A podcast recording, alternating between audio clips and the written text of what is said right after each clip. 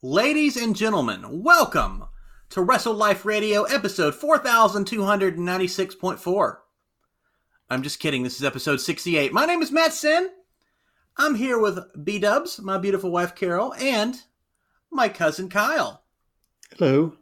Hello, Hello, everybody. Also, I want to apologize everybody to the uh, 0.6 episode that I recorded a couple weeks ago. It wasn't my intention, but uh, yeah, now it's throwing our number system off a little bit.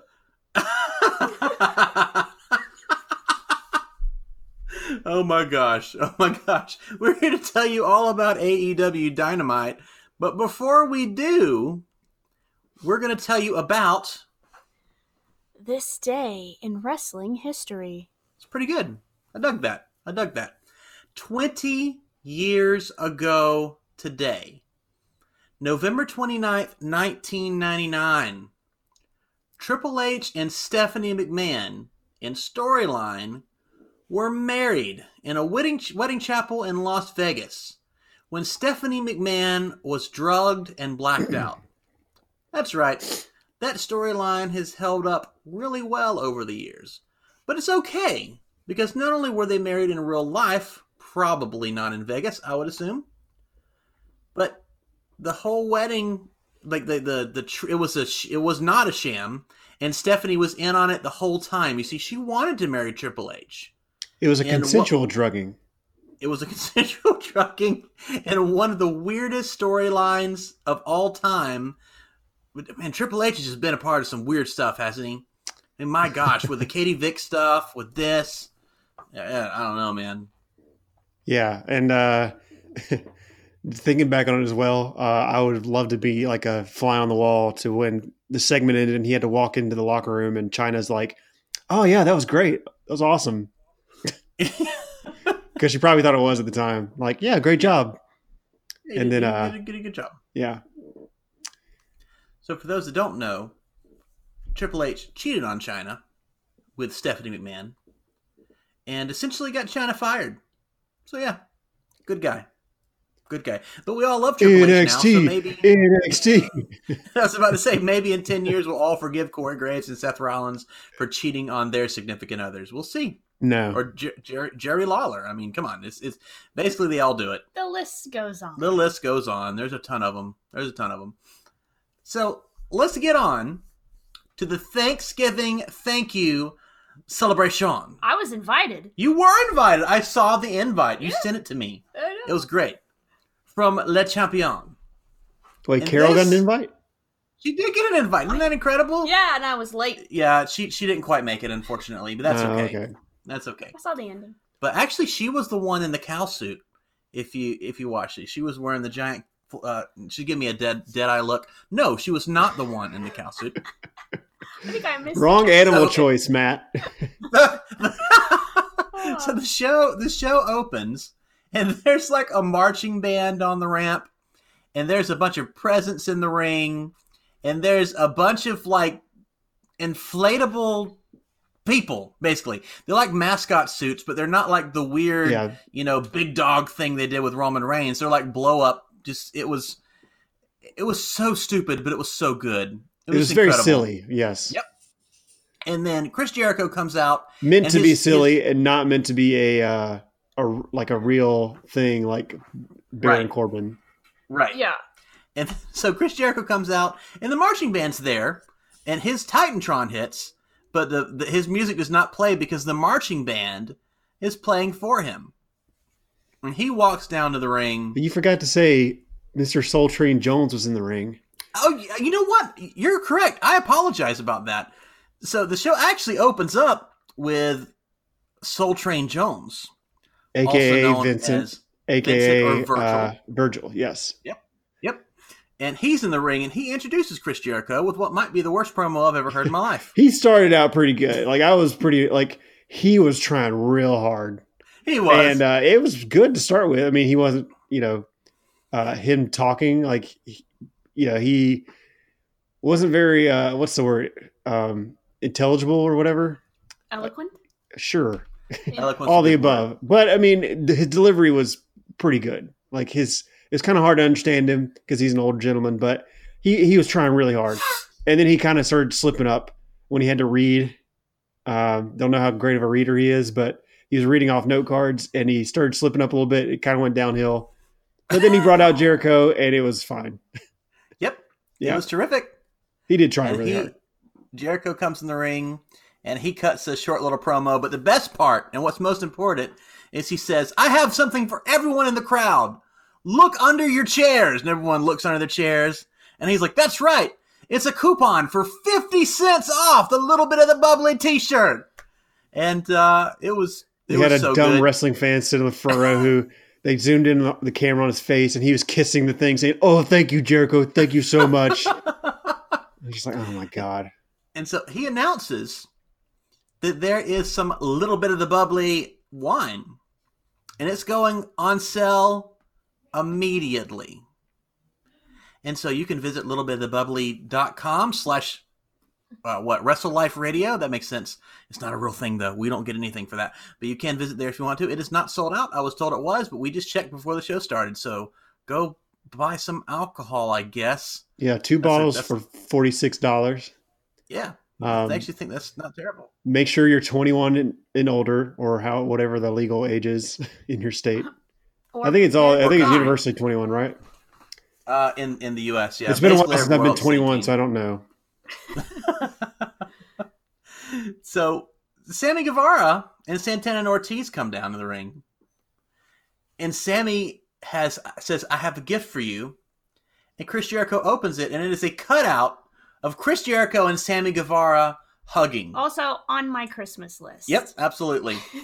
Hugging and have grinning like room. best friends. yeah. It's so good. I mean, it's absolutely incredible. And Chris Jericho is very thankful for this. Give Sammy a big hug. And Santana and Ortiz, they give Chris Jericho all kinds of random crap. Also, It's they like, here's some- recreated. So when they hugged, sorry, Matt, they when They they hugged after he gave him the poster, they recreated the pose that was on the poster, and it was fantastic. The only thing that would have made it better is if they had zoomed out like the best friends hug. Like, yeah. but That would've still, it was it was still great.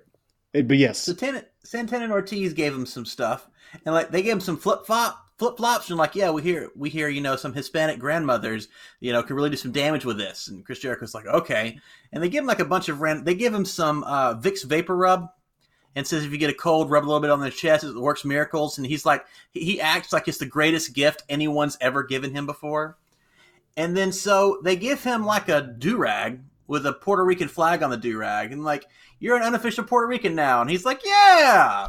And I'm like, okay, that's, you know, that's something. they also give him a uh, alcoholic bottle that's in a, Oh, a a brown bag, 40, yeah. and they're like, "Oh, you know what this is? A little bit of the 40.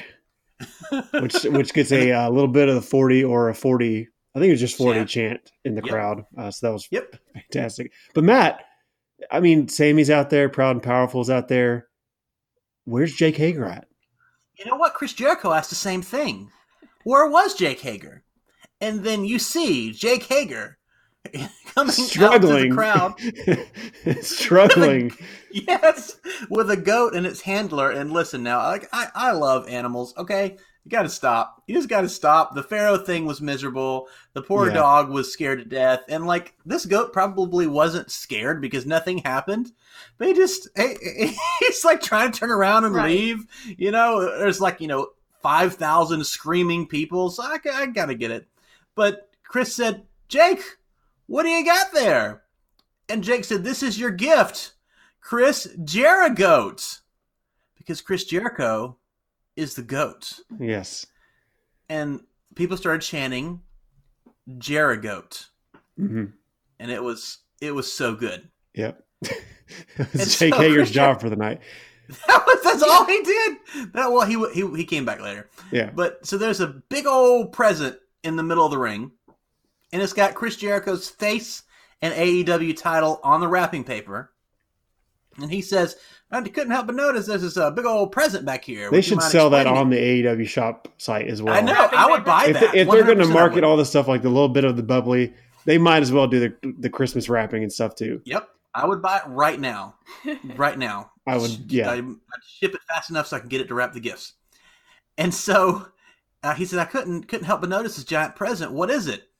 And so Santana and Ortiz lift it, and it's Chris Jericho's father, Ted Irvine, from uh, New York Rangers fame, hmm who got a huge pop because they're in Chicago, who's a big hockey city.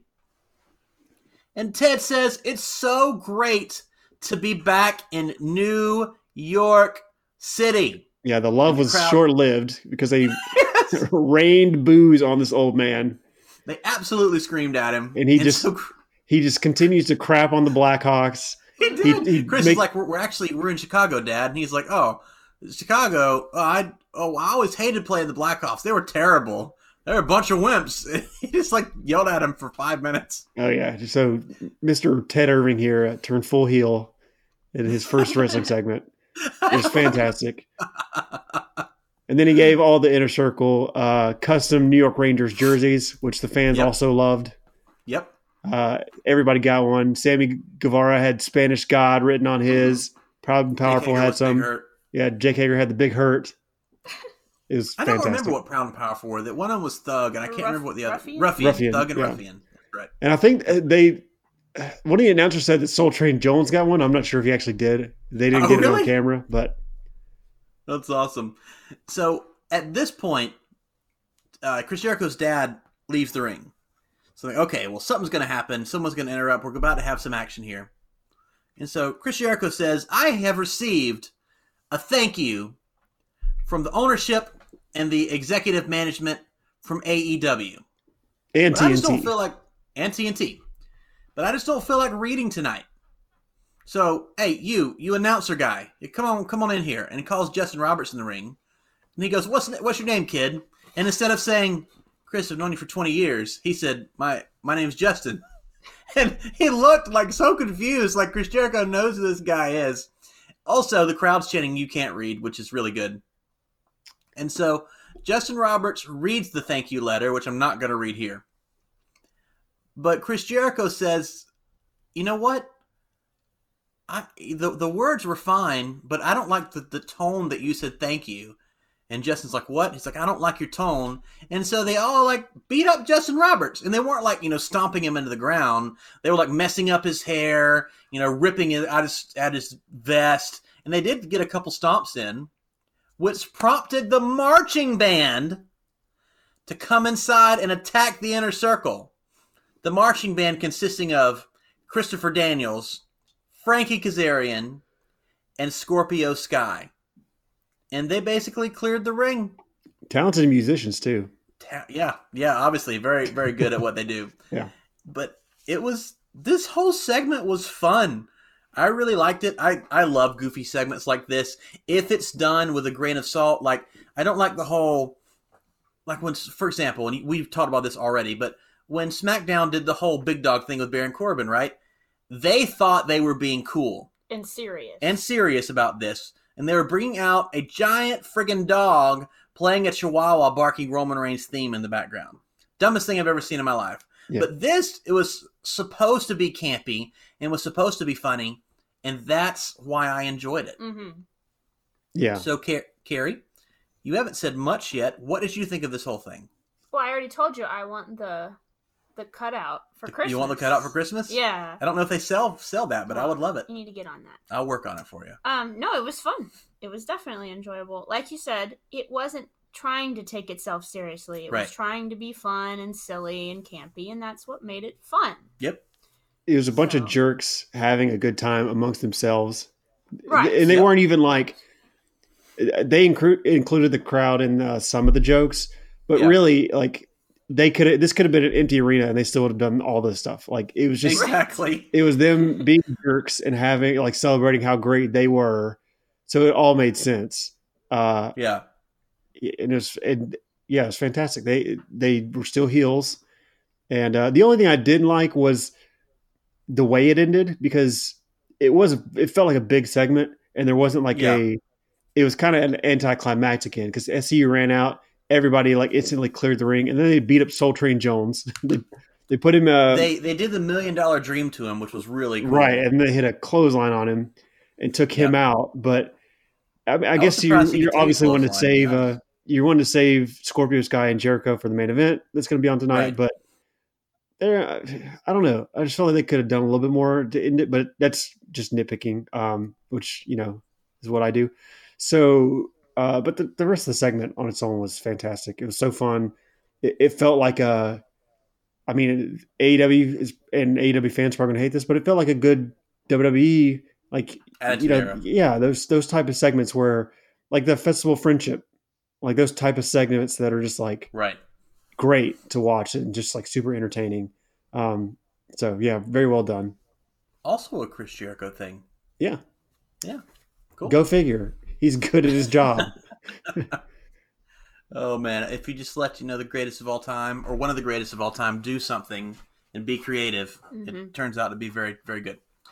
So we get best friends with Orange Cassidy come out next, and Orange Cassidy is in a turkey suit. Why is Orange Cassidy in a turkey suit? Because it's Thanksgiving. Because it's Thanksgiving. That is the only reason.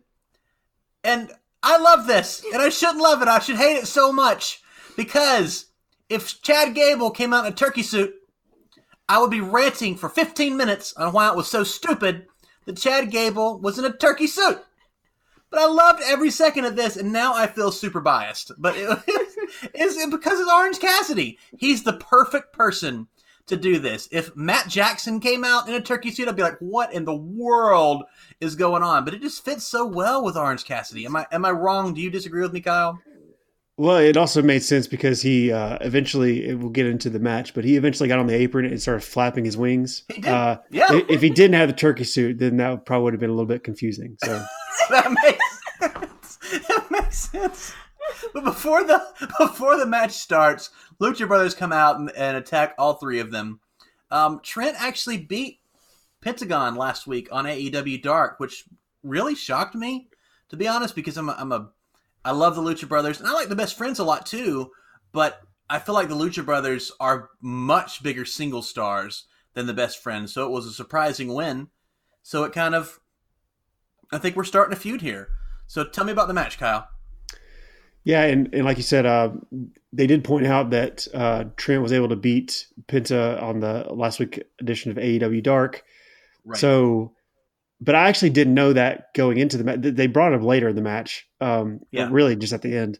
Uh, and I had not seen AEW Dark. Um, I think I'd seen the results, but I, for whatever reason, just didn't remember that that had happened. Um, so going into this, I didn't know that it was just a the number one contending um, tag team, Lucha Brothers, against the number five contending team of Best Friends, who haven't you know been on a winning streak of, of late uh, as a tag team. So uh, this was a very surprising ending because basically what happened was uh, Best friend started the match uh, totally in control, um, but then Pentagon hit Trent uh, in the back, and they hit a double super kick spot, and then the Best Friends took control.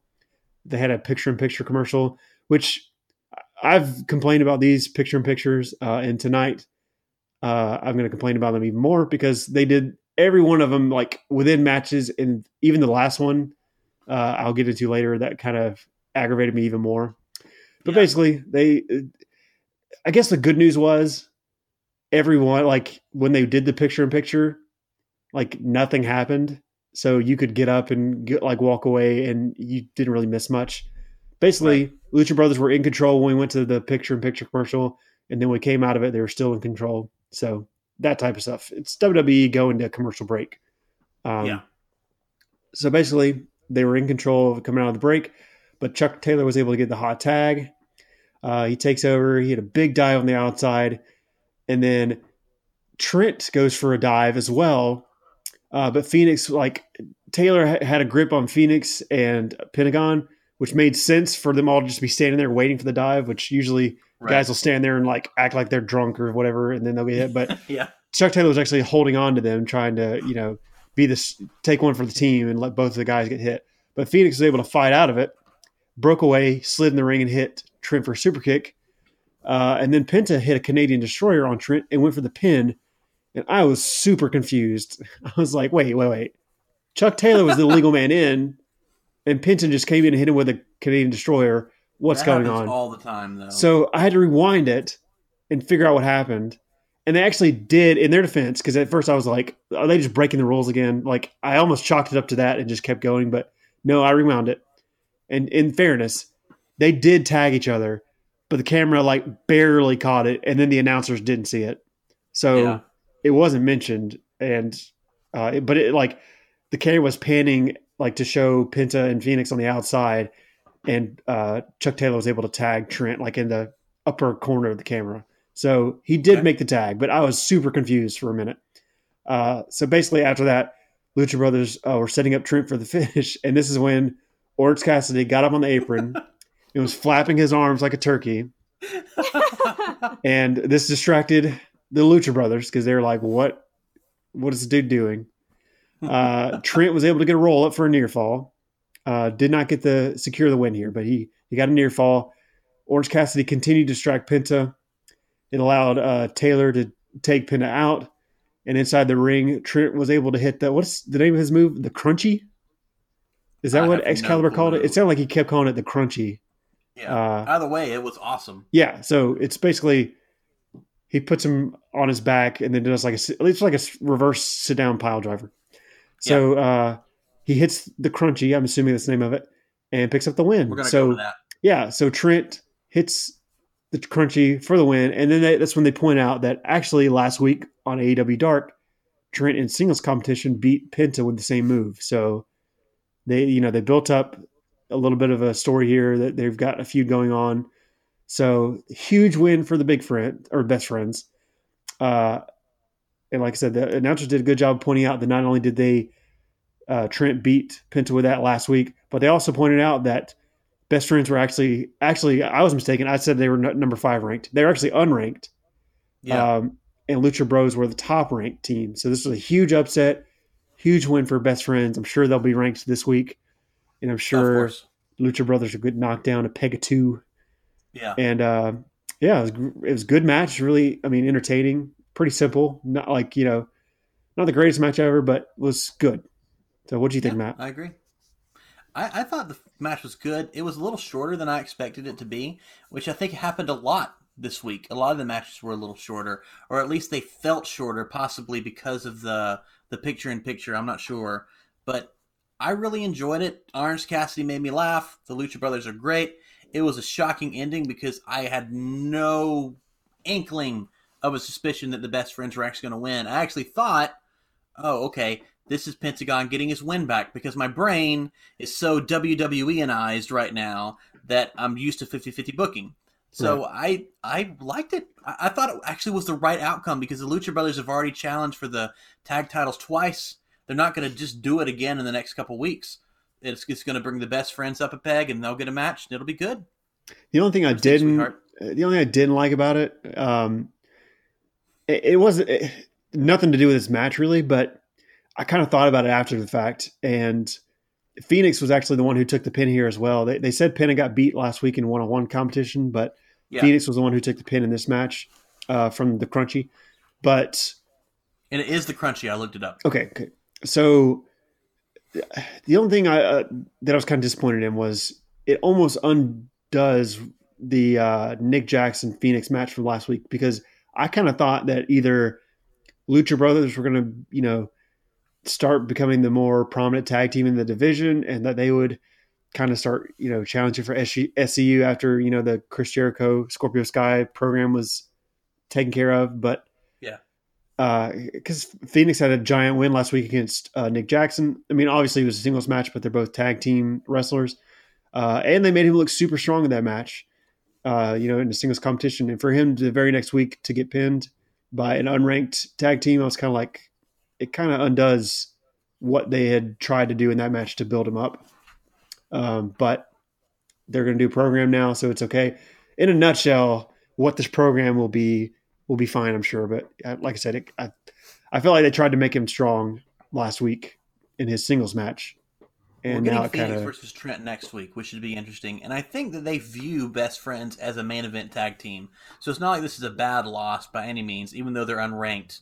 I think that they they are viewed as a really strong team. and it makes sense because like they pointed out, Trent, you know, beat Penta in singles comp. So like like I said, in in this the the idea or the concept of the story that they have between these two teams, it makes sense. But I'm just saying it takes away from uh, Phoenix's big win against Right, Jackson uh, a week ago. So right. to me anyway. Carrie, what did you think of Orange Turkey? I loved Orange Turkey. You liked him? Yeah. That was good. That was great. Should this Freshly should have cooked. more? Freshly cooked. should we have more cosplay by? uh This isn't really yes, cosplay. I would is like to see Santa Cassidy. Santa Cassidy. Yeah. that would be great. Yeah. I'm down with Santa Cassidy. So we're gonna move on, and we got Hikaru Shida and Kris Statlander, uh, who has only been on Dark so far, versus Bea Priestley and Emi Sakura. You want to tell us about it? Sure. I, I'm assuming I'm you or you know whoever you're talking to. That is correct. yes. So they, they actually did a good job too of uh, pointing out the follow up on rankings before the match, um, going over you know Shida defeating Britt Baker, uh, saying that she is the new number one contender. Britt Baker's moved into the number two spot. Uh, Emi Sakura is number three, Nyla Rose four, and Allie at five. Um, I'm surprised Allie is still at number five, but. Um, yeah. but anyway, so they, they go over all the rankings. Um, they Bea Priestley and Sakura come out first. Uh, Sakura comes out in her you know Freddie Mercury gear, all that Yep. stuff with her horrible music, Terrible music. Worst music in professional wrestling. Yeah. Oh my gosh. especially since she's trying to be like Queen. Uh, speaking from Yeah. coming from a giant Queen fan, I'm just anyway. So. Statlander comes in the ring, uh, hanging upside down on the turnbuckle. That was really weird. Uh, she should find a new way to come in the ring. It's just strange. so, I think she's supposed to be strange. Think that's part of her stick. well, then she could keep doing that because it was just strange. So, uh, was basically, Priestley and Sakura immediately jump the babyfaces to start the match, uh, and you know tries to get the best in the start, but uh, they basically get knocked on the outside, and uh, Bea tries to grab Statlander's leg. She kicks her way and hits a backflip on her, not like a moonsault, like a backflip, Yep. and hits her. Jumps in the ring and drop kicks Sakura. Uh, she she looked really good in this match. I haven't seen uh, Yeah. her dark matches, but uh, she really impressed me because Shanna, she's also one that's kind of they've you know shown a little bit of that's you know been pretty impressive, uh, you know, with her work. Um, and honestly, they they seem a little bit ahead of the game than like someone like Britt Baker is. I mean, Britt's done Yeah. well, but she can be sloppy at times, and she you know still needs some work. She's still pretty new to the game, but Statler's pretty new as well, and she did pretty well in this you know in I this was match. really impressed with her, and I haven't really loved the new girls. Like Shanna's fine. I like her. I don't like Jamie Hayter at all, which is not a popular opinion because a lot of people really like her. But I really like Kris Statlander. This is the first match I've ever seen her. So, Right. but I, I like her a lot, and I hope they show her more so I can get to know her better. Yeah, and, and Bea Priestley is even. I mean, I know she's done. She's awesome. I've been watching her for about a year now. She's very talented. Yeah, she's really good, but she hasn't shown much in AEW. Like it's, it feels like That's they true. haven't really given her much of an opportunity to show, you know, what she can do. Um, Yeah. So uh, basically, um, Statlander gets the tag to Shida to start, uh, and surprisingly, uh, Shida took most of the punishment during this match. Um, but uh, oh, and so when she got the tag, this was a spot I also didn't really care for. Uh, she immediately goes on the outside and sets up the chair. She grabs the chair, sets it up like in the seated position, and they point out that she's not going to use the chair as a weapon. She's going to use it to launch off of. So she sets up a chair. Sakura and Bea are like standing there, all woozy, and she's going to jump off of it. Then all of a sudden, like Sakura just goes and sits down in the chair, and she starts acting like she's drinking tea. And then uh, I'm like, okay. And then Shida probably boots her in the face, and then hits a running knee on Sakura. And I was like, great. I'm not gonna lie to you. We both popped at that. Mm. As soon as Emi sit down, we're like, "This is great." We loved it so much. But she's a heel. Yeah, I'm just I don't not- care. It was funny. I liked it. I'm just not a fan. So, like I said, she, she, her music is bad. She's, she has like a babyface gimmick, but she's a heel. Uh, she's definitely a heel with me because she's not Freddie Mercury. Anyway, we go to picture in picture. Um, the heels are working over Shida during the picture in picture uh, commercial break. Like I said, just all, all throughout the night, they they did these, and essentially the heels would take over and they'd work over the baby faces. Uh, we come back. Sakura's in an abdominal stretch using her mic stand. And then the referee comes over and takes it away from her. She, Yep. she releases the hold and begins to fake cry. And at this point, I wrote my notes, I hate Emi Sakura. I'm just not a fan. Like, it just, it doesn't work for me. I don't know. But so she does immediately boot uh, Shida after she does it. Like, she didn't continue to weep in the ring and then lose control. But so, but after all, obviously the fans don't share my uh, thoughts on soccer because they started chanting "ref you suck" because he took the mic away. So they they uh, they did not appreciate this. Um, but basically, uh, like I said, um, Sakura kicked uh, or Shida kicked Sakura or something like that.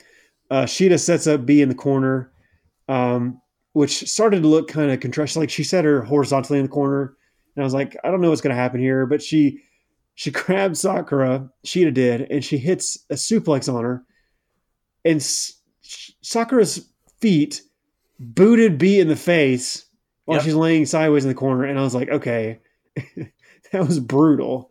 Yep. have to take two boots in the face. I don't know if that was worth it, but uh, Shida then tries to make the hot tag Statlander, but Bea cut her off. Um, Bea hits a big German suplex on Shida, but Shida jumps up and counters a huge, big flying knee, knocked both of them to the mat, and uh, it was like a desperation flying knee.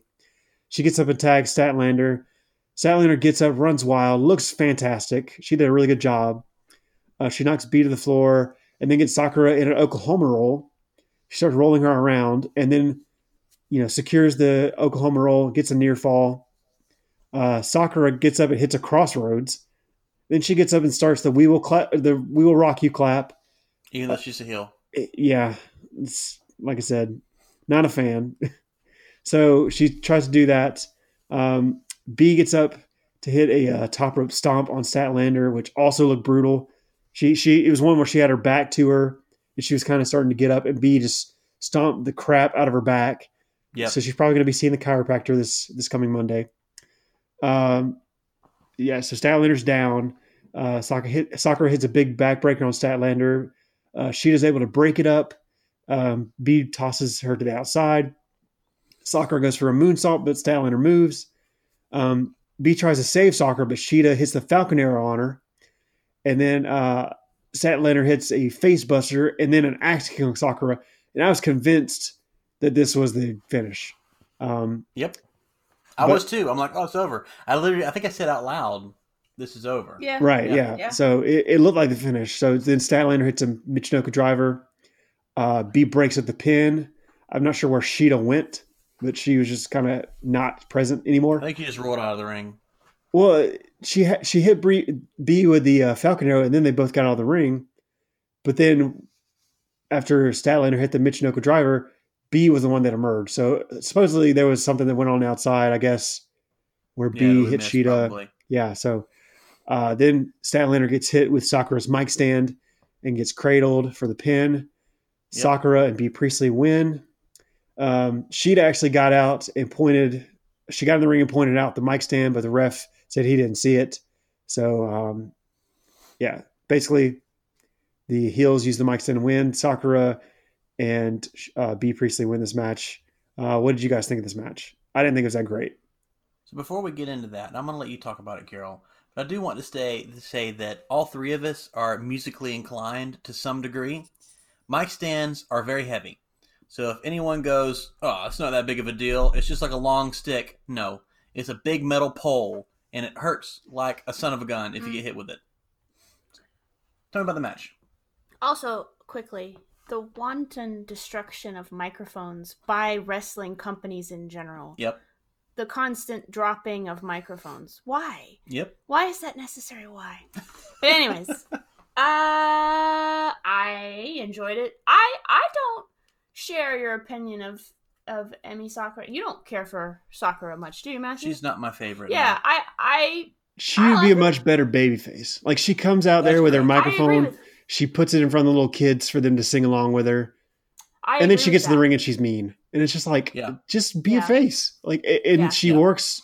Uh, she does heal things, you know, during the match every now and then, but Uh, she she should be Yeah. baby face. Like, I don't get why she's I a heel. I agree with that. yeah, I think she's got a playfulness that would work really well. yeah, and. And eh, like her, you know, using the chair and like sitting there and sipping tea. Yeah, and then Yeah. you know this these other things would be funny, but it's like, but you're supposed to be a heel. I don't want to cheer for you, so eh, it's just yeah, it just falls flat for me. So Yeah. she No, does the I- "We Will Rock You" clap to get the fans Which- engaged because that's what heels do. And they just boo her because she's a heel. Yeah, yeah. So uh, yeah, but and she but she doesn't do it mockingly. Like she tries to get the fans into it.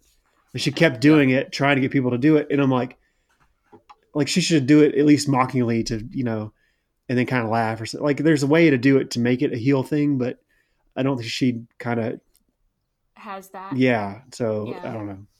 But yeah, the new girl was good. It was interesting. Statlander. I think Statlander's a cumbersome stage name. That's true. I think Statler or something. Yeah. be More. I don't even remember. But that's Did I write that's down her first name? nitpicky. Kris Statlander. Yeah. She has a KS on her tights. Yeah. So um, yeah, Kris Statlander is her name. Okay. I thought this match was fine. And Hikaru Shida is my favorite female superstar in AEW. And I get what they're trying to do. They're trying to throw four people out there. They're getting Bea Priestley a win. Emi Sakura gets another win. You kind of knew they were going to win since Statlander didn't even get her own entrance. She came out with Shida. I just. eh, the women's division is still struggling for Uh, me. Yeah. And I think that's fair to say. I think Riho is a superstar. I think Shida is getting over. I think Baker is getting over. But I think that AEW has done such an amazing job with the tag team division Yeah. That it's kind of baffling to me that they're really struggling with women's division. I mean, if you compare it to the NXT women's division, it's not even a competition, No. not even close. Yeah. And I would say that even Raw and SmackDowns, who are strongly lacking, you know, good women wrestlers, the top of the card looks good, but that mid card and lower card just looks miserable. But But you do have those superstars. Yeah. That you're not quite seeing yet. you have AEW. one. You yeah. have one. You have Riho. Yeah. She's the only women superstar. And Awesome Kong, Yeah. who hasn't done anything and wasn't on this show. Yeah. So I, you have one right now because Awesome Kong, as far as I know, hasn't even had an official match in AEW yet. I thought we'd see a lot more of her. Uh, when too. she came out and we were like, yeah, it's going to be Kharma's here. Like, Yeah. I thought we would see her every. uh, We thought we'd see a lot more of her. Yeah. That's a little disappointing. Yeah. So, So I think she's going to wind up starting to do stuff with Brandi, but whatever. But we are going to do a roundtable on the state of women's wrestling pretty soon, so that'll be fun. We've only been talking about that for three months now. so we'll see. We'll see. Yeah, and in, in fairness, um, just to talk about the women's division, um, there's a lot of women, like talented women out there, um, and a lot of like Impact is like loaded with talent. Oh man, yeah, Uh, NXT, I mean, they might be arguably, I mean, right there with like NXT women's division, and I mean, Oh, yeah. WWE's got a great women's division too. Like Yeah. that, that is the strongest thing on WWE TV right now. Is probably their women's division because they're Yeah. not getting any the guys over. Uh, no, they have the fiend, and that's it. and and the fiend is starting to weigh on me at least. So, um, Yeah. and several of the fans, especially with how they've turned him. So the women are definitely the strong point in WWE. Um, like I said, Impact talent wise, the roster is like amazing. Um, right. Even to the point where uh, like Tessa Blanchard is in the main event of the show, not just with other Right. men, not with you know main event of the women. So they're I Yeah. mean talented like crazy. I mean Ring of Honor has done okay, but there's like still some good. I mean I, I'm kind of baffled that AEW hasn't immediately like, and maybe they've talked to them. I don't know, um, but you would think they'd be able to just you know sign who they would want and try to build up their roster. But I mean, people like Ivelisse, who's like immensely talented, has had experience all over the and world. has a name in America. Right. I mean, she know her. was she's been on TV. Um, you know, she was on WWE and she's was on NXT for a bit. She was on Lucha Underground as like a big player. She, I mean, she was wrestling men on Lucha Underground and was a trios tag team champion with uh, Angelico and um, ah, I forget the Matt other guy's Cross. name. Uh, Havoc, Cross. I don't remember his Lucha Underground name. Ha- son of Havoc. That's who it was. Yeah. Um, so I mean, she's she's very experienced. She'd be a great asset. Uh, maybe they could pick up uh, Kelly Klein. She's having her issues with uh, Ring of Honor now, and she's going to be out of Ring of Honor. I think she'd be great uh, babyface for the division, um, uh, especially somebody. I who could be gonna a do one match show too. Hmm. yeah. So Yeah. We'll, we'll see. It's definitely they're they're starting to kind of get some. Uh, they're obviously given Awesome Kong a character. Uh, her and Brandi. Uh, we'll see if they use them some more. Um, we'll talk about it. You know, in the next segment. Uh, Allie's got something going on now, so we'll see what they do with this. But yeah, as far as just like they've got to do some stuff a little differently, in my opinion. Um, I agree. so yeah, I, it can't just be Riho, Britt Baker, and Shida kind of carrying the division, which is That's correct. what it's doing right now. So, correct. but anyway, yeah, I thought it was. I thought this match, the women's match though, was fine. Like it was. yeah. I wasn't like a huge fan of it it. because of Sakura, but it wasn't a bad match either. Yeah. So when we're going to move forward to John Moxley, cutting a friggin' weird promo. He's stealing Aleister Black's gimmick. Yeah. Yes. He, he wasn't. He wasn't no. sitting in a chair in a dark room, but he was backstage No. issuing open open challenges. Yep. And he's basically said, I wonder if there's anyone there that, you know, can get to me before I get to them. I am Napalm Death. And yeah, it was. But hasn't Darby already accepted? Where Darby was that did. Well, match? They wrestled last week Oh, they wrestled last in the week? main event that you fell asleep. through. That's what happened. I fell asleep. Here's what happens. I fall asleep during all main events, not because they're not interesting, but because I always fall asleep at 10 p.m. every day. Actually, 9:45 p.m. no, Yes, because that man, the show's over at 10. that's true. Yeah, I can't watch Raw at all. Nope. Like three hour shows. Yeah, she doesn't get happen. through Raw ever. Oh, I didn't. Wait, I have to go back and watch it. You Well, do. so why is Nah. he still ranting? Someone Because did show he- up. He had a match. no, no. Get He over it. beat Darby Allin. Now he's issuing another open challenge, and Joey Janela accepted at like some local indie wrestling show, which is cool because you would never ever see that in WWE. Uh huh. So that's really cool. But then he just kind of walks off, and like I think everything John Moxley's done so far in AEW has been literal gold. I thought this was dumb. I, I well, okay, dumb's a little strong. I think it's fair. I didn't like it. I didn't. It was, it was So- fine. It it was just it was strange that he issued an open challenge, and th- but he was kind of welcoming on challenges, and then he kind of initiated the challenge John Moxley. in, later in the show. So he's definitely an impatient person. But Yeah. Yeah. uh, but it was it was fine. It's not his best promo, but it was you know it was what it was. Did you like it, honey? Eh. Well, I think I think the principle of continuing this after it's, I just say move on to Yeah. something else. I agree. Even though it was only one thing, and that might be maybe I'm being impatient, but Yeah. I feel like somebody did say I'll do it, and so move on. Okay. We don't want another Aleister Black. That's correct. We have one too many. Yeah. Nothing against Aleister Black. We love him. His gimmick is just dumb. Cody Rhodes is back. And he is wrestling Matt Knicks, which I have no idea if it was a reference to the New York Knicks since they were in Chicago. He got a huge reaction though. So he He sure must did, he man. must be a local wrestler, and, they, and I think they were chan- chanting some promotion's name while he was in there. I didn't, Oh, really? I couldn't tell what it was.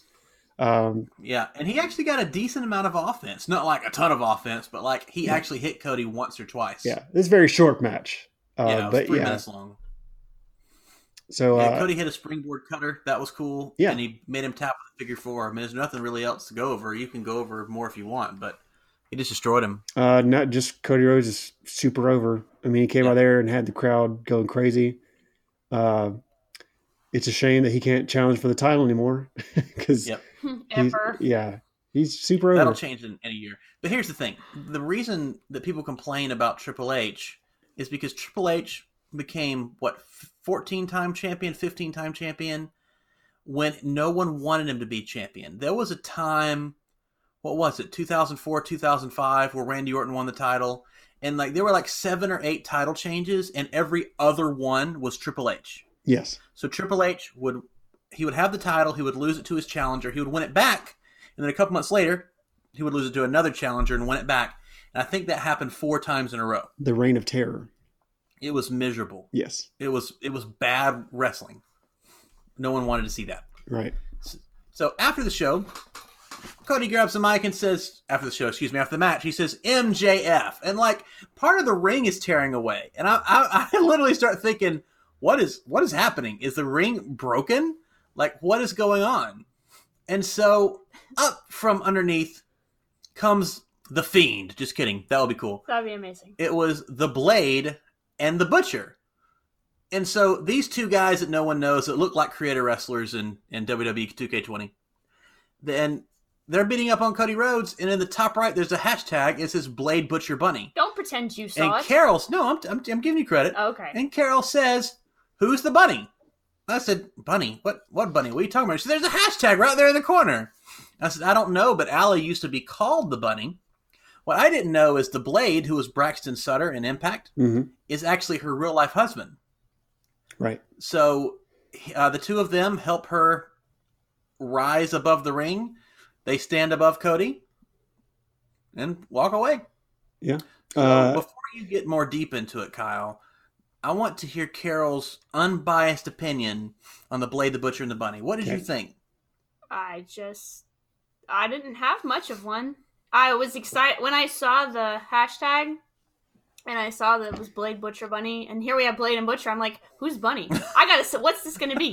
It's Adam So, Rose in yeah. a big bunny costume. And a giant bunny costume. Yeah. No, I was very excited. It wasn't someone in a bunny costume. Yeah. Does that make for a good review? that makes Yeah. a very good. I was Technically, she was in a bunny costume. But it wasn't someone in an Easter bunny costume. Yes, that is fair. How about that? No, That I fair. mean, I I don't have much of a. There wasn't much to see, um, yet. Okay. So You know, unpack it a little deeper, Kyle. The bunny. The bunny. There you. Oh, who is the bunny?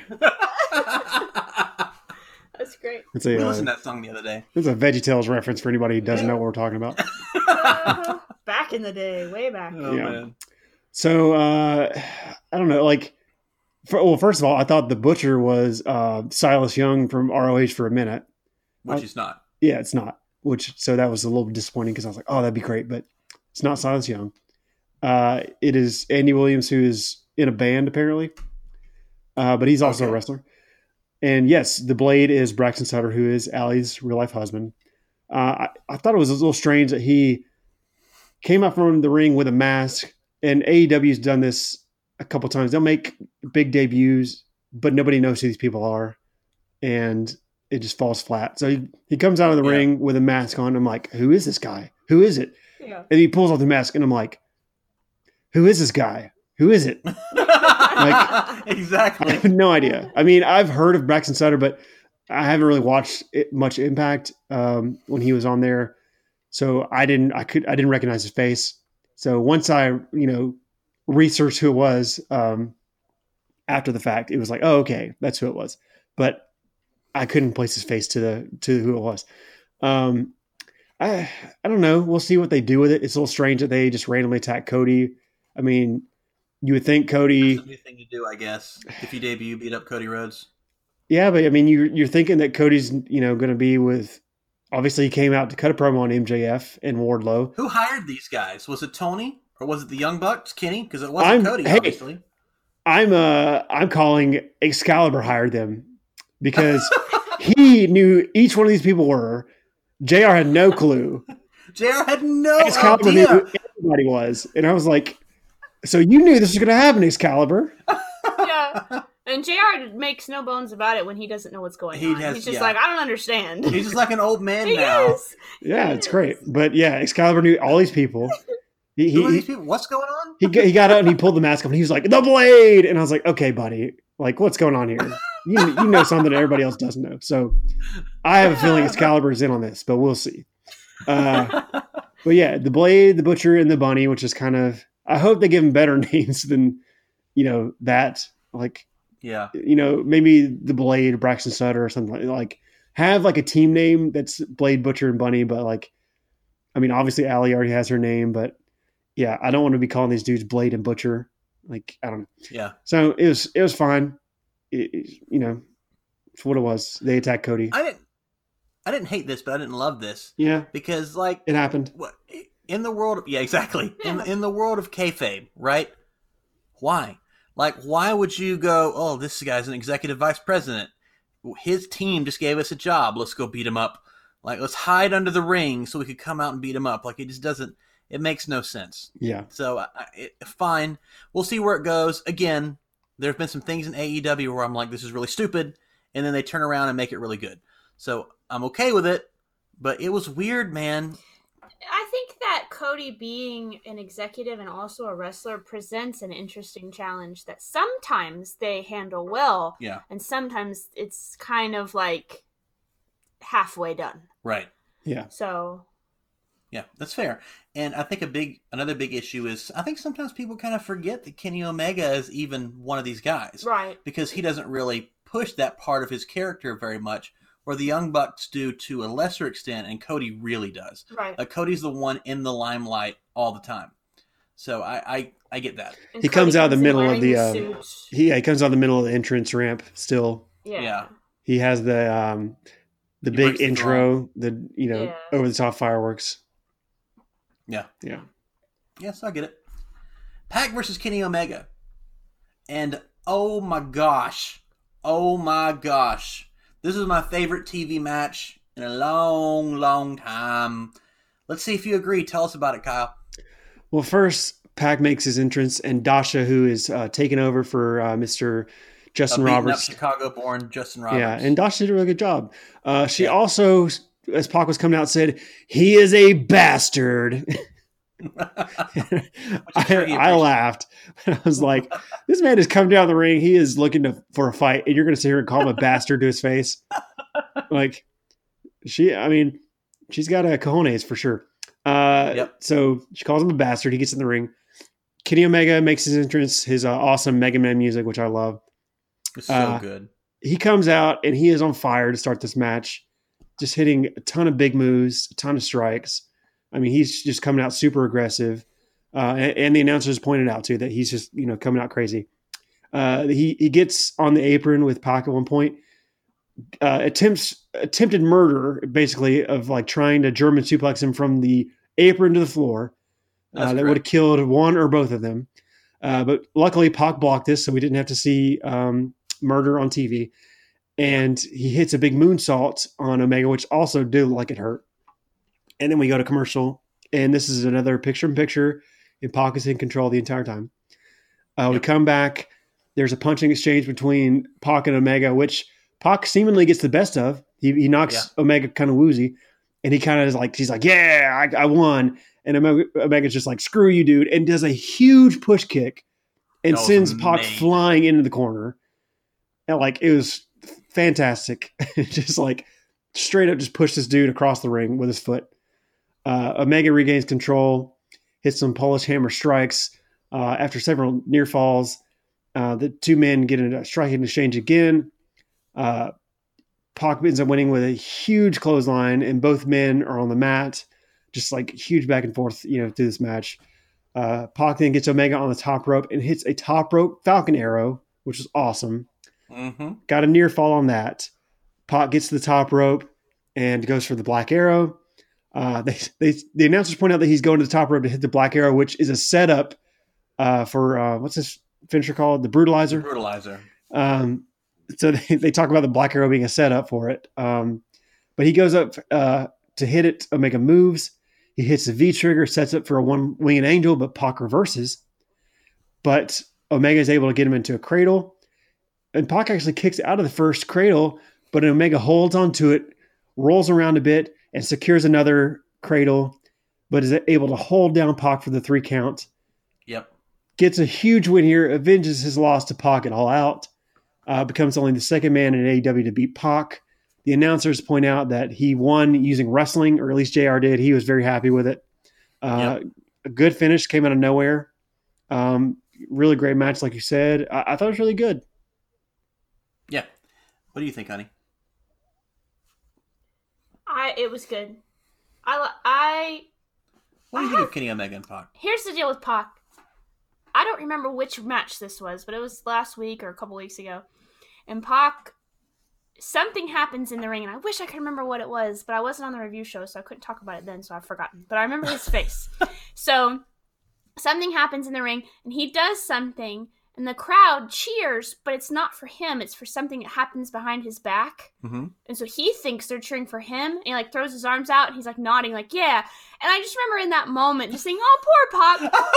He just wants to be loved." Like he thinks, and then it turns out they're not cheering for me at all. And so now I see him, and I just feel this empathy. so he's basically the wrestling version of the Grinch. Yeah, Okay. yeah. So so the Grinch and Kenny Omega.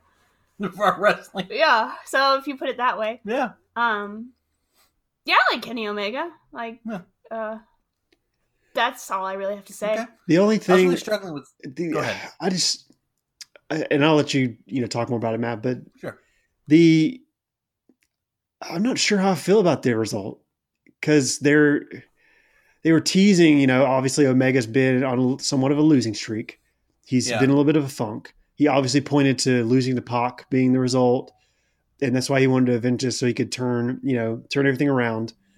And he'd kind of been starting, you know, almost acting like he might be going crazy a little bit because he's not used to this, you know. And I mean, to just avenge his loss here in you know this, I mean, great. It was a great match. Don't get me wrong. Um, yeah, but it was just you know, uh, you know, for lack of a better word, just a nothing show.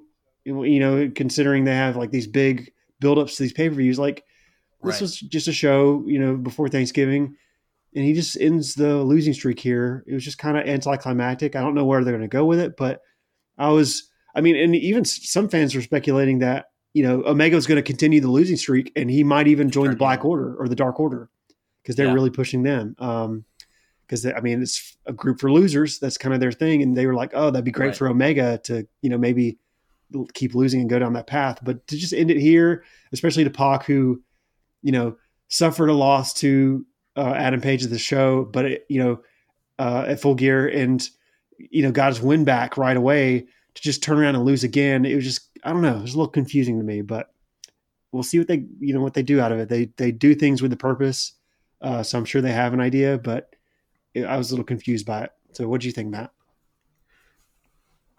I've been struggling to like Kenny Omega in AEW. He's had some really good matches, but he hasn't really had a lot of barn burners like he had in New Japan, Right. which he put on multiple matches of the year. He was wrestler of the year last year. Just incredible. And so I'm really excited to see this guy in the States so I can spend more time and watch him do his thing. And we saw him at live at Five for the Fallen and against Shima. He was really good, but is he great? And I'm comparing him against Daniel Bryan and AJ Styles and Samoa Joe and Christopher Daniels and, and the recent greats. And I didn't see it. I saw it in New Japan, but I didn't see it here.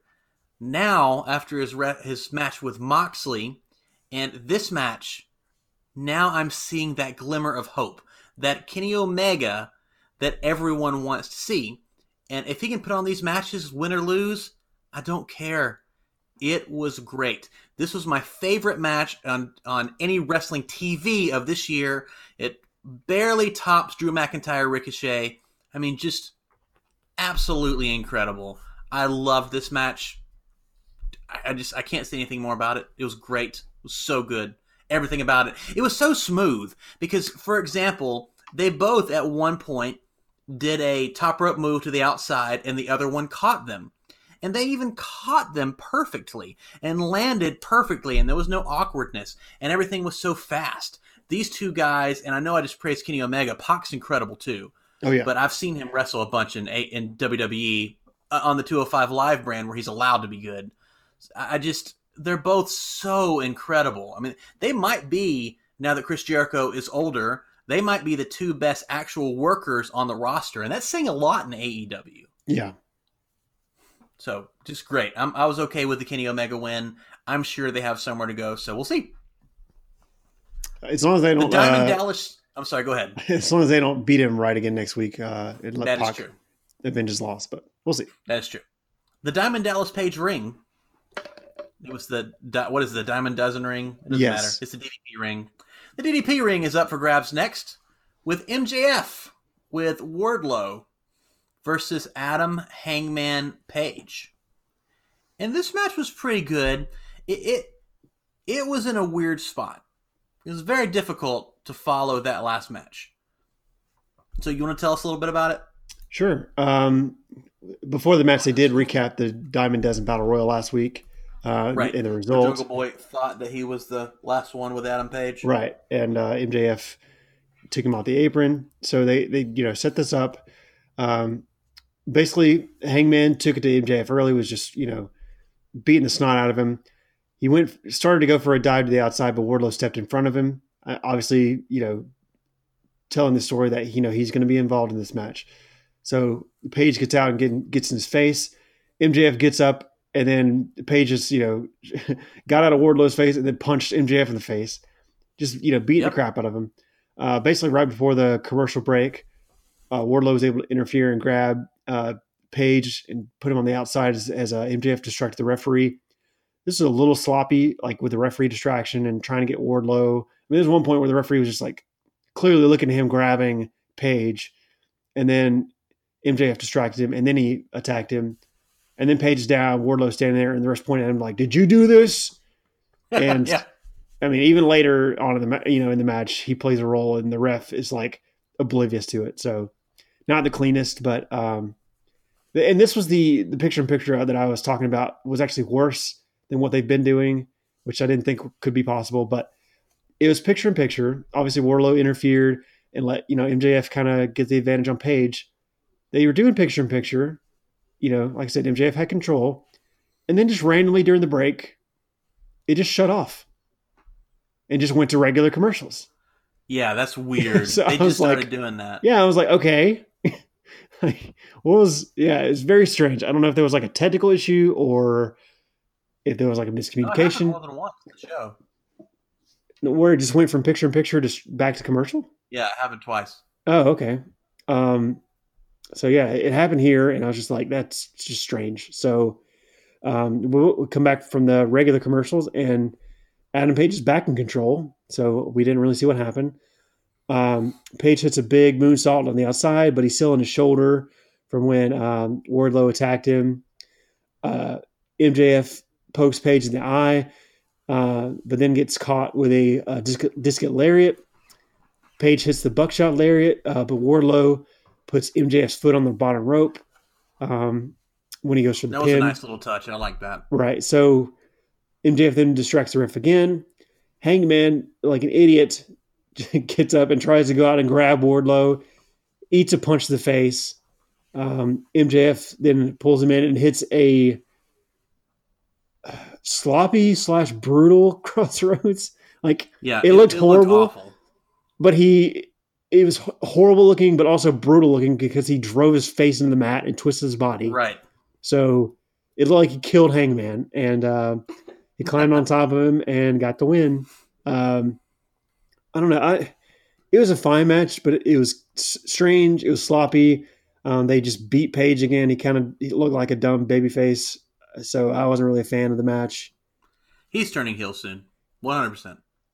I guess so. Uh, obviously, he's broke. They pointed out here that he broke away from the elite uh, on being the elite, but they mentioned it I don't want to see major storylines on YouTube videos. Right. So they, they mentioned it here, but had obviously did show a clip of him breaking away from the group. Um, so basically, after MJF won the match, DDP came out to award uh, the ring to MJF.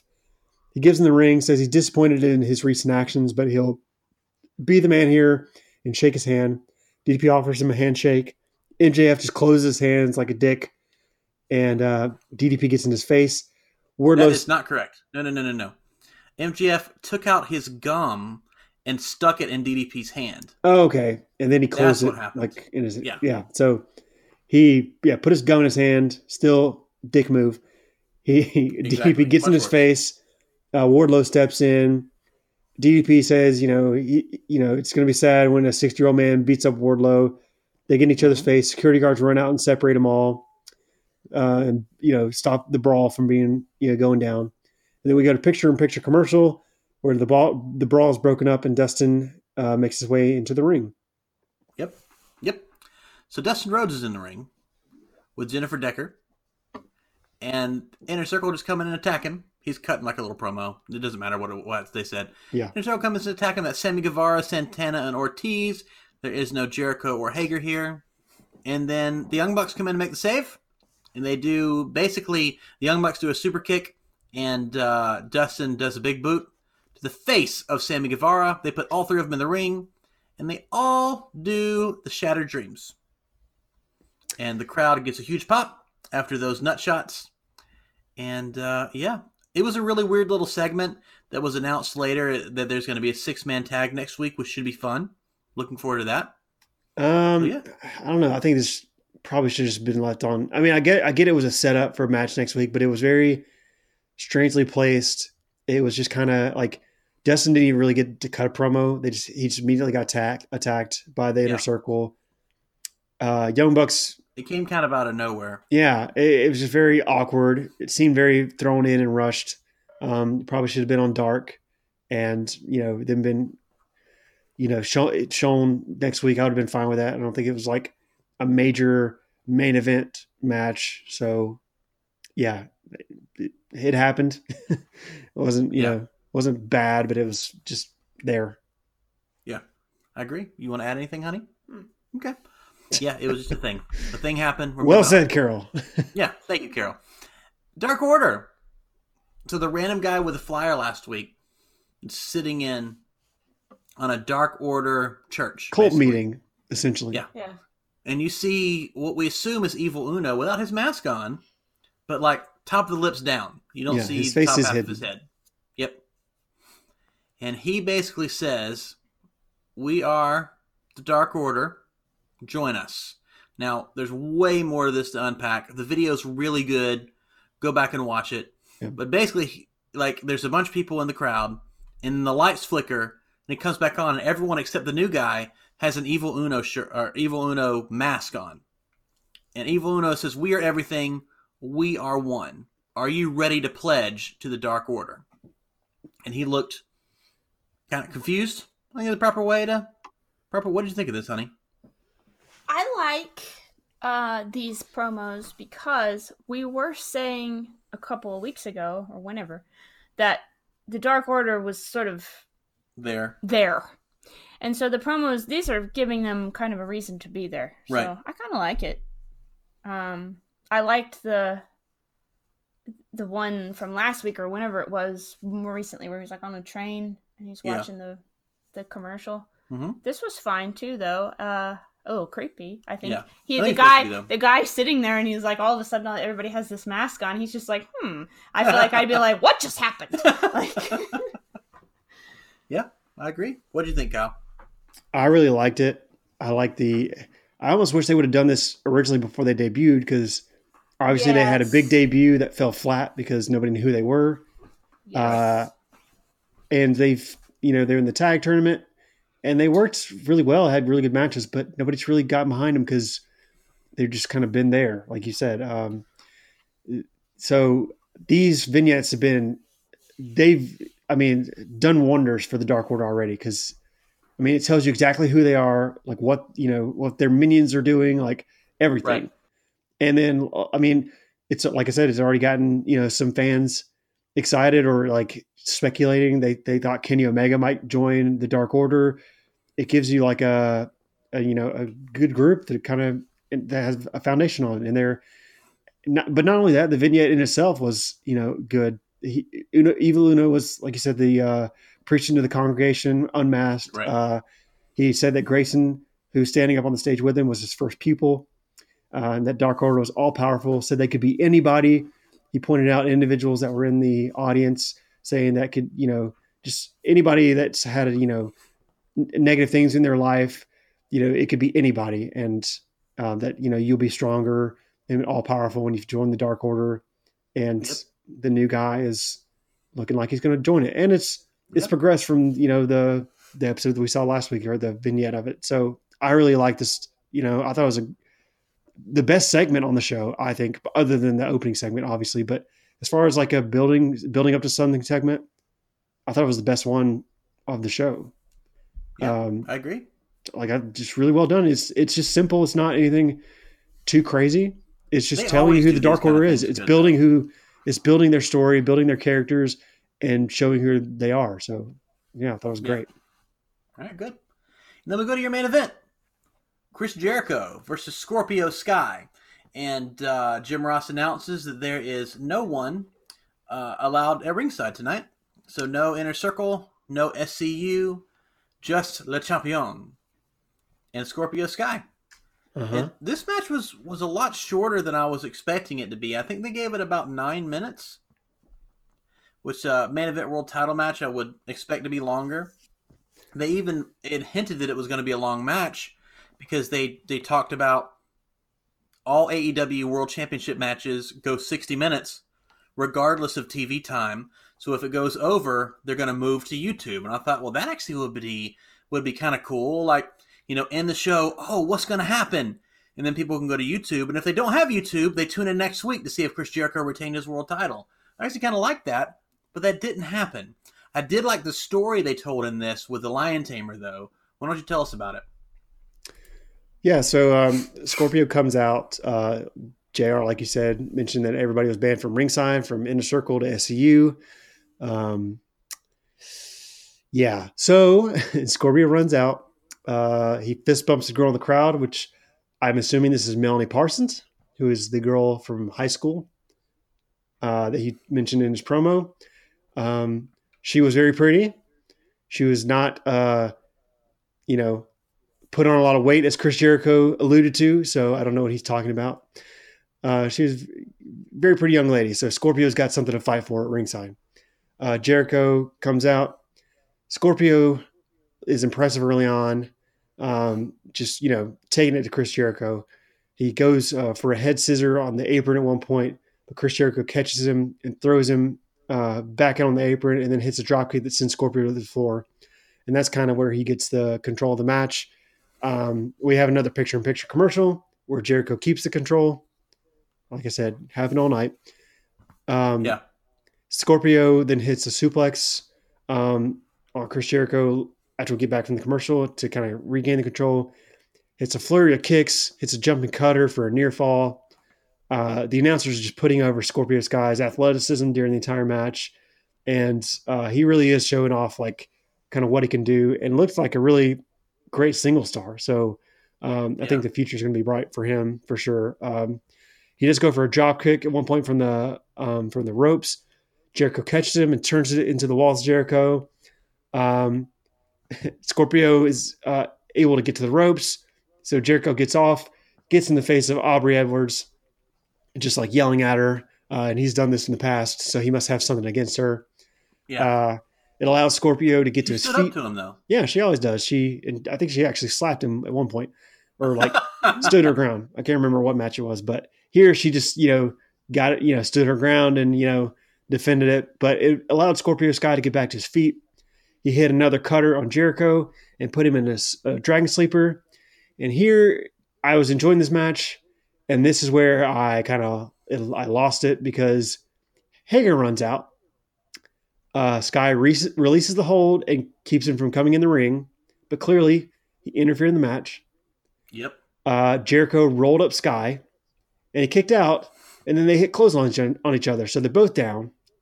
Yep. Hager is still out on the outside, and I'm sitting here thinking, okay, why did Chris Jericho a either not get disqualified because that was clearly a big rule that they set to start this match, and Hager's just Yep. out there ringside now, or b why wasn't Hager immediately thrown out?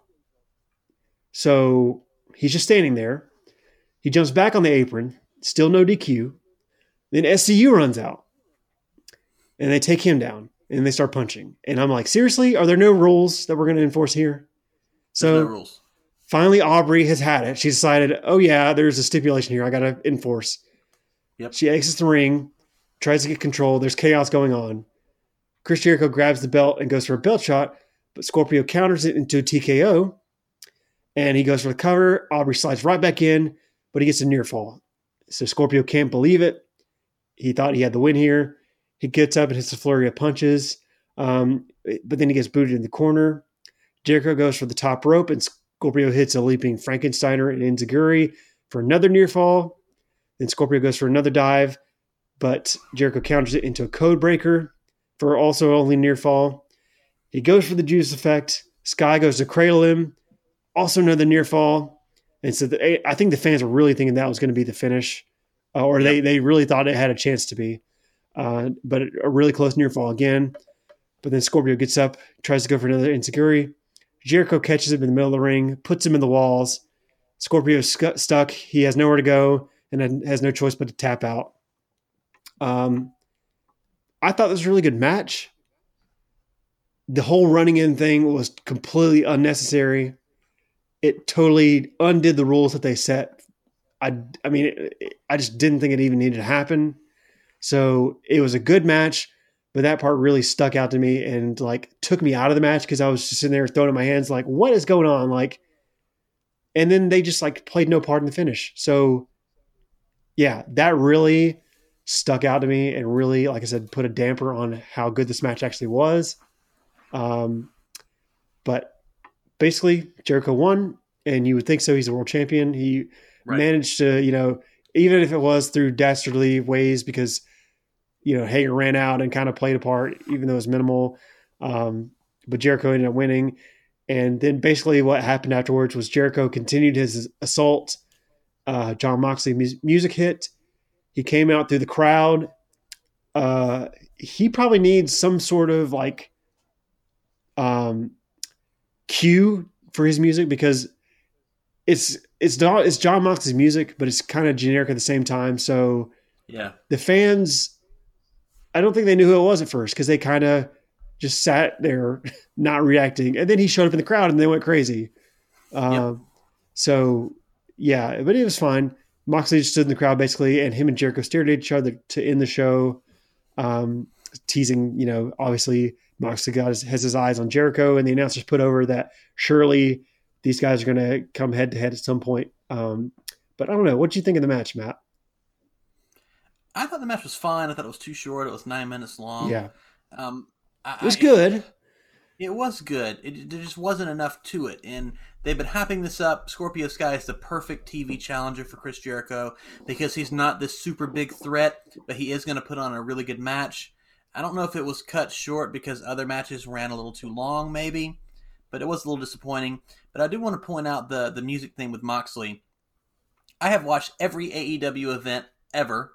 I watched all in before they were AEW, and I've watched them all. And Moxley's music hit, I thought, "Who is this?" Yeah, And then I'm like, oh yeah, of course, it's Moxley. But the mix has been so bad. This is the first week where I can actually hear the commentators throughout basically the entire show because they always have like last week, I, I didn't get anything from the commentators at all.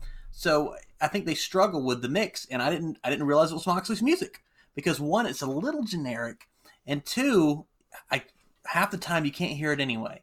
Yeah, So I heard this big pop, and I'm like, okay. Or I heard this this big music, and I said, okay, who is this going to be? And then I'm like, oh, of course, it's Moxley. What am I thinking? But I don't know that it look what it came off really well afterwards, but that big pop that they were expecting didn't happen. yeah. And So, and he came through the crowd, so it was a delayed reaction. Because, like I said, the the fans and like you said it, and I was the same way. Like initially, I didn't know whose music was, and I didn't think Moxley because he is yet to be involved with Jericho, and he made, like I said, an open challenge earlier in the show. It was kind of taking on all comers type thing, but yet he's the one that coming out, you know, coming out and making his presence known. So it was a little strange, um, because like I said, I didn't recognize him like the music at first. He came through the crowd as well, so the fans might be looking for somebody to come on the stage. There's nobody there. They have to kind of like look to find where he is. It was just kind of delayed. So, I mean, obviously, The Rock had the if you smell what The Rock is cooking. Stone Cold Yeah. had the glass break. Uh, There needs to be something. If if he's going to keep this music, it needs to have some sort of kickoff. It was fine. Uh, like I said, I enjoyed the match. It was a good match, a good TV match. Uh, I like I said, I've been a stickler for the rules, especially with AEW and the whole Hager and everybody running out and nobody suffering consequences or anything. It was really dumb. But because I mean, if WWE had done it, we would be throwing it up, be like, this makes no sense. They're Right. like, like what is going on? So I can't give them a pass here. It was just, It's fair. yeah. So the It's match fair. good, but that part was kind of stupid. Yeah. What do you think, honey? Did you did you enjoy it? Uh, this match took place after 9:45 p.m. Oh, that's right. You were asleep. So I was only catching flashes as I woke up. Yeah. Again, it's not the match's fault. It's just teacher life. yeah, I get that. Um, I actually stayed up later than most teachers. So, um, no, but I saw bits and pieces. I wanted to see more, and I did see the end when with Mox in the crowd. And I thought, oh, cool, that'll be good. and Jericho looked like he was going to poop himself. I mean, he looked He did look unsettled. horrified. Mm. like he's seen a monster. And it's funny because Chris Jericho knows that this is the guy that, you know, had a potted plant in WWE when, during their feud. So uh, I have a feeling that this feud will be much, much better than List Jericho versus Dean, Am- Dean Ambrose. Yeah, and It's hopefully, hopefully good. Mitch is not mentioned or um, Yeah. yeah, Oh, it, you 100% Chris Jericho is going to bring it up. 100%. Mitch, his uh, Dean Ambrose's potted plant. Oh, I must have missed that. Yeah, we didn't watch that. Oh, yeah. which was not Yeah, it was something that uh, I've I've listened to Dean Ambrose talk about this uh, when I think it was on Starcast. He made it clear that Mitch was not his idea. it was just WWE who created Mitch the character, and he thought it was very stupid. So He basically made on, on Chris Jericho's podcast. He basically said, "I didn't come up with any of it. It was all bad." Yeah. So that, that's the short version. Yeah. I don't blame him. So my sweet Carrie, B Dubs, if you're gonna grade AEW Dynamite from 8:15 to 9:45 since you slept for 30 minutes, or you, you were late and then you slept for the last 15 minutes, what would you grade this show? Uh, uh, I mean, I enjoyed the show. Mm-hmm. Yeah, it was an enjoyable show. I liked that I could hear the announcers. That made a big difference. Yeah. Um, I give it a B plus. B plus. Yeah, Okay. yeah, I enjoyed it. It was Okay. good. What you think, Kyle?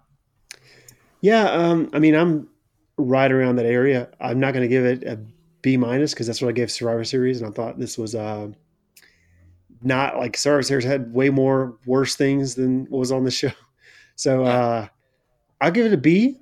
It, it definitely wasn't their best show, um, but they had obviously the great opening segment. Uh, I thought the main event was good, other than the run-ins, um, and all the other matches were fine. And uh, but really, what elevated it was Kenny Omega and Pac. They they really put on a good match, and that's kind of what pushed it over um, to like a full B for me. So I enjoyed it. That Yeah, there were a couple weird spots in the show. So let's be fair. There were some weird things that yeah, happened. you definitely had weak points. It's a weird new tag team. Now Allie's crazy. She looks like a bunny from Bioshock. I just a lot of lot of weird things like that. Um, and I love DDP. Second favorite WCW wrestler, right? Huge DDP mark. But like he kind of made MJF and Wardlow look dumb. And MJF is a superstar, Yeah, and Wardlow is this big guy that they're trying to get over. you would think they would have beat him up. Yeah, they will at some point, I'm sure. And then the main event was too short.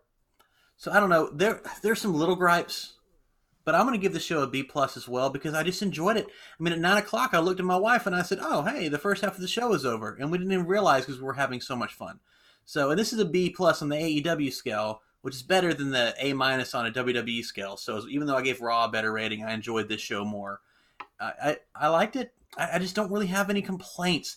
All my complaints are nitpicky, and I I don't mind being nitpicky. It's fair. We're nitpicky to the WWE, but they do such a good job with telling stories in AEW. And if there's things that I go, well, that was kind of dumb, I'll get over it because in a week or two they pay it off somehow. Yeah, So I'm fine. I, I really enjoyed this show. I think something about AEW that I'm enjoying is what we've said already tonight, which is that when something's supposed to be silly, they take it that way. If Right. something's supposed to be serious, they take it that way, and you, the audience member, sees it that way, and Mhm. you take it seriously. Right now, I don't take anything in WWE seriously, No, and I, I feel like the flavor. But they take it very except- seriously, and that's the But they problem. take it exactly, exactly. So yeah, so I don't know. That's just it's just a flavor, an overall Yeah. sense of things. I think that's fair. That's fair. Well, ladies and gentlemen, this has been your AEW Dynamite review, episode 68 of Wrestle Life Radio. Please give us a follow on Facebook and Instagram at Wrestle Life Radio and on Twitter at Wrestle Life Pod. Kyle, can work. where can they find you on Instagram? At Kyle.Polly. Carrie, where can they find you on Instagram? You can find me at Wrestle Life Sleeps Through Main Events. That's good. Yeah. And you, you can follow uh, Chris on Twitter at Wrestle Life Heel and follow me bo- on both at Wrestle Life Matt. You can listen to us basically wherever Radio Public, Spotify, Google Play, iTunes, or what you're listening us to us on right now. Thank you again, ladies and gentlemen. We appreciate you. We hope you have a wonderful, wonderful day. And as this is Rivalry Week, roll tide.